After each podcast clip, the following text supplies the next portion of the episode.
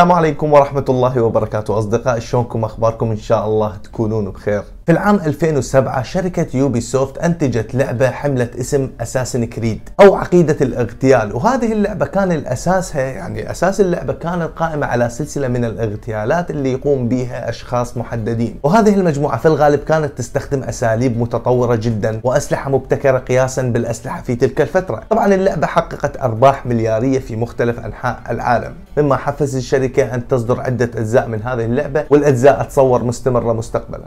هذه اللعبة فتحت باب التساؤلات عن هذه المجموعة. هل هذه المجموعة مجموعة حقيقية أم لا؟ وإن كانت حقيقية فبأي دولة نشأت وفي أي عصر. وهذه الحلقة راح نتكلم عن أول فرقة اغتيالات على شاكلة الأساسن كريد نشأت في العصر الإسلامي وعاصرت أكثر من دولة وانتشرت في العراق والشام ومصر وبلاد فارس. وهذه المجموعة كانت تحمل اسم الحشاشين أو الباطنية أو أصحاب الدعوة الجديدة. وحتى ما نطول عليكم أتمنى من كل شخص يخلي لي لايك للفيديو واشتراك بالقناة ومشاركة وتفعيل زر الجرس بالإضافة إلى متابعة قناتي على الإنستغرام. وذ ماهر راح أخلي لكم الرابط في الوصف وكعادتي في كل حلقة أقول لكم تابعوني.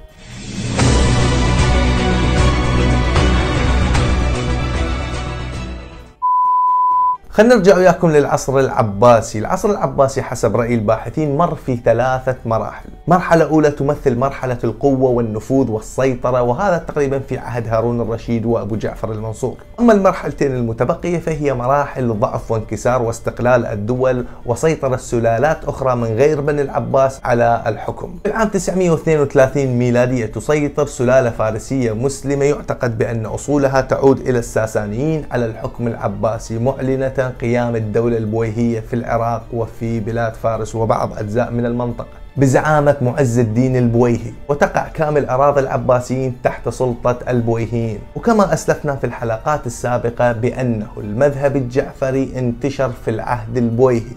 يعني الأراضي التابعة للبويهيين انتشر فيها المذهب الجعفري. وهذه النقطة راح تفيدنا في البحث. في عام 1050 ميلادية في أرض البويهيين تحديدا بلاد فارس. وحتى نكون دقيقين أكثر منطقة تسمى بأرض الري في مدينة قم يولد شخص اسمه حسن الصباح. يوصل عمر حسن الصباح خمسة سنوات. تسقط الدولة البويهية بيد السلاجقة التركمان. تحديدا سنة 1055 ميلادية. فينشأ حسن الصباح في الدولة السلجوقية وكان على المذهب الجعفري. ولكن خلال مرحلة شبابه يبدأ يتأثر بالمذهب الإسماعيلي اللي كان سائد في أرض مصر ويقرر اعتناق المذهب الإسماعيلي. ويأخذ على عاتقه أن يكون داعية إسماعيلي داخل أراضي فارس السلجوقية. ويبدأ الدعوة متنقلا ما بين أصفهان وتبريز وآذربيجان. وأخيرا يقرر السفر إلى مصر الفاطمية لإداء القسم للخليفة الفاطمي. وكان هذا تحديدا سنة 1077 ميلادية. كان عمره في تلك الفترة 27 عام فقط. في تلك الفترة اللي هو عام 1077 خارطة الأرض الإسلامية مقسمة إلى قسمين بين السلاجقة وما بين الفاطميين. المهم حسن الصباح يبقى في مصر لمدة ثلاثة سنوات وبعدها يقرر العودة إلى بلاد فارس. ولكن بعد مدة السلاجقة يبدأون بمطاردته بسبب الدعوة الفاطمية اللي بدأت تتحرض على السلاجقة. المهم يصيرون عنده أتباع وتبدأ المطاردة ما بين السلاجقة وما بين جماعة حسن الصباح. المطاردة هذه استمرت لمدة سنوات يتنقل بها حسن الصباح هو وأتباعه من مدينة إلى مدينة أخرى. حتى يقرر أخيرا الاستقرار في قلعة تقع في قمة جبل آه، في مدينة قزوين على ارتفاع 6000 قدم وهذه القلعة اللي هي في قمة الجبل إلها طريق واحد يصعد لها وكان اسم هذه القلعة قلعة ألموت مو الموت. ألموت المهم أتباع حسن الصباح يسيطرون على هذه القلعة وكان عددهم بالمئات وكان هذا تحديدا سنة 1090 ميلادية وحسن الصباح عمره 40 عام. ينعزلون عن العالم الخارجي اللي كانوا يشوفوه تهديد مباشر لهم. ولكن بعد مدة يدخلون في مرحلة جديدة وهي مرحلة الانتقال من الدفاع إلى الهجوم. ولكن الهجوم مالتهم لم يكن هجوم تقليدي. المواجهة سوف تكون على أساس عقيدة الاغتيال. بين قوسين تصفية الرؤوس الكبيرة المعارضة لهم سواء كانوا خلفاء أمراء قضاة أي شخص يخالفهم يوقف بطريقهم كانوا يصفوه عمليات الاغتيال اللي كانوا يخططون لها كانت تحتاج إلى تمرينات مكثفة وجهد كبير. لذلك يبدأ أنصار حسن الصباح بالتدريبات المكثفة. تدريبات أشبه بتدريبات النينجا يتمرنون على التسلل والتسلق والمرونة وبدأوا باختراع وابتكار أدوات جديدة تساعدهم في عمليات الاغتيال. وهذه الأدوات لم تكن معهودة فيما سبق. طبعا جميع هذه التدريبات كانت تتم في القلعة في أرض السلاجقة. كل هذه التدريبات كانت حوالي عام 1091 السلاجقة في تلك الفترة كما عرفنا كانوا يبحثون عن حسن الصباح. لكن ما كانوا يعرفون بأنه اتخذ من قلعة ألموت مقر إله. يعني نقدر نقول هذا هو المخبأ السري لهم. ولكن كان هنالك وزير سلجوقي اسمه نظام الملك. وضع على عاتقه البحث عن حسن الصباح وقتله هو والمجموعة وبدأ شوي شوي يقترب من عندهم. فيعطي حسن الصباح الأوامر بتنفيذ عملية اغتيال بحق الوزير السلجوقي نظام الملك. وتمت عملية الاغتيال بدقة كبيرة وبنجاح باهر. وكان هذا تحديدا سنة 1092 ميلادية بإمضاء جماعة الحشاشين.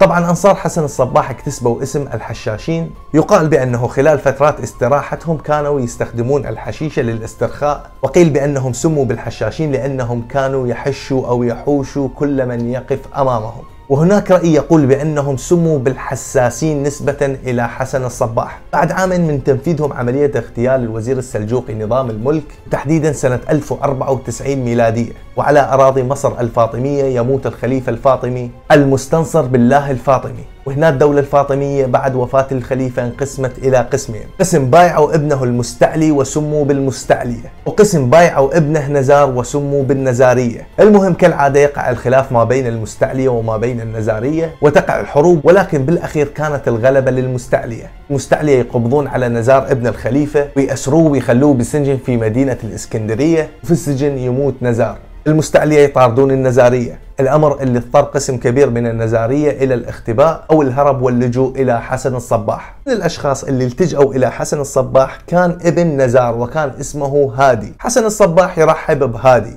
ويقرر مبايعة النزارية. فتصبح جماعة الصباح هي الحشاشين الإسماعيلية النزارية. اكتساب الحشاشين لقب النزارية ساهم بشكل كبير في زيادة أعداد المنتمين لهم خاصة النزارية الموجودين في الشام وفي مصر. لذلك توسع نطاق عملهم. كل بلد من هذه البلاد كانت لهم مقراتهم السرية اللي ينطلقون منها لتنفيذ عملياتهم. الحشاشين استخدموا أسلوب جديد في هذه المرحلة وهو زراعة أنصارهم داخل أركان الدولة، يعني أجيب مجموعة من الحشاشين وأخليهم يسكنون البلاد المختلفة، وبمرور الوقت أخلي هذه المجموعة زراعتها تكسب ثقة الناس، ولما تكسب ثقة الناس راح يتقربون من البلاط الملكي وراح ينالون ثقة القادة والأمراء. ولما يتقلدون مناصب أو على الأقل يوصلون إلى القصر الملكي ينفذون عمليات الاغتيال بسهولة وبسرعة. يصل العام 1110 أجزاء من دولة السلاجقة خاصة في الموصل وفي حلب تستقل عن السلاجقة تحت عنوان الدولة الزنكية أو دولة الأتابكة.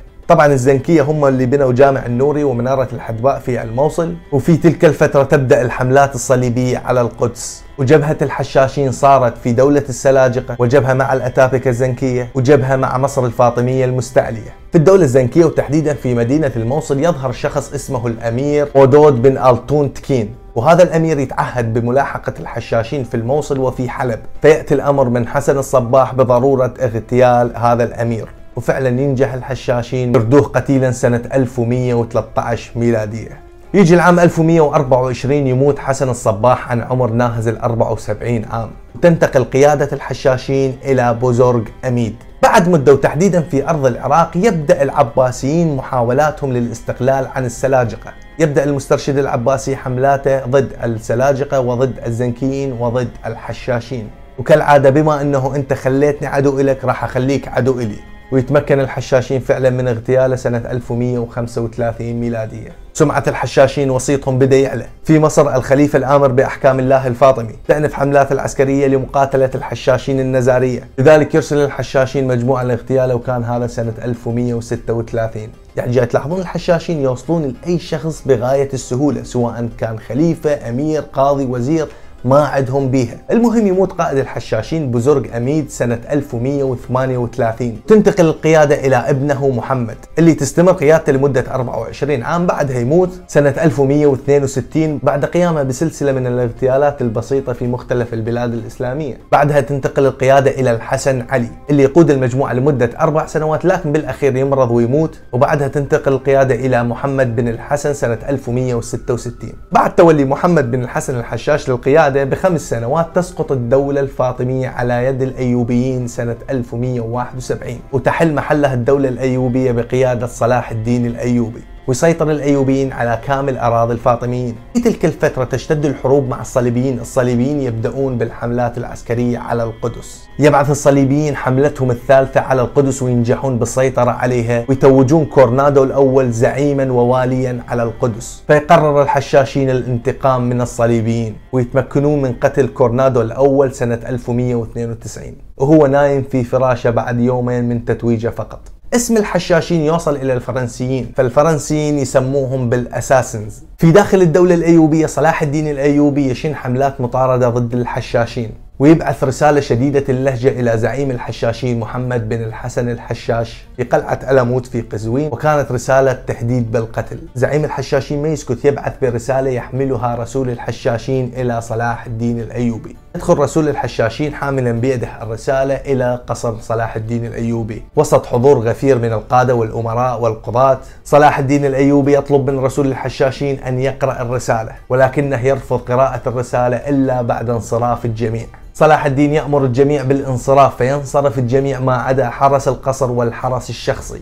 رسول الحشاشين يكرر طلبه بضرورة انصراف الجميع حتى يقرأ الرسالة. صلاح الدين يأمر حرس القصر بالانصراف ويبقون معه فقط عشرة من الحرس الشخصي الخاص به. ويطلب صلاح الدين من رسول الحشاشين أن يقرأ الرسالة أو أن ينصرف ويعود إلى ألموت المهم رسول الحشاشين ما كذب خبر يفتح الرسالة ويقرأ جملة واحدة. من محمد بن الحسن إلى خيرة الخيرة وصفوة الصفوة.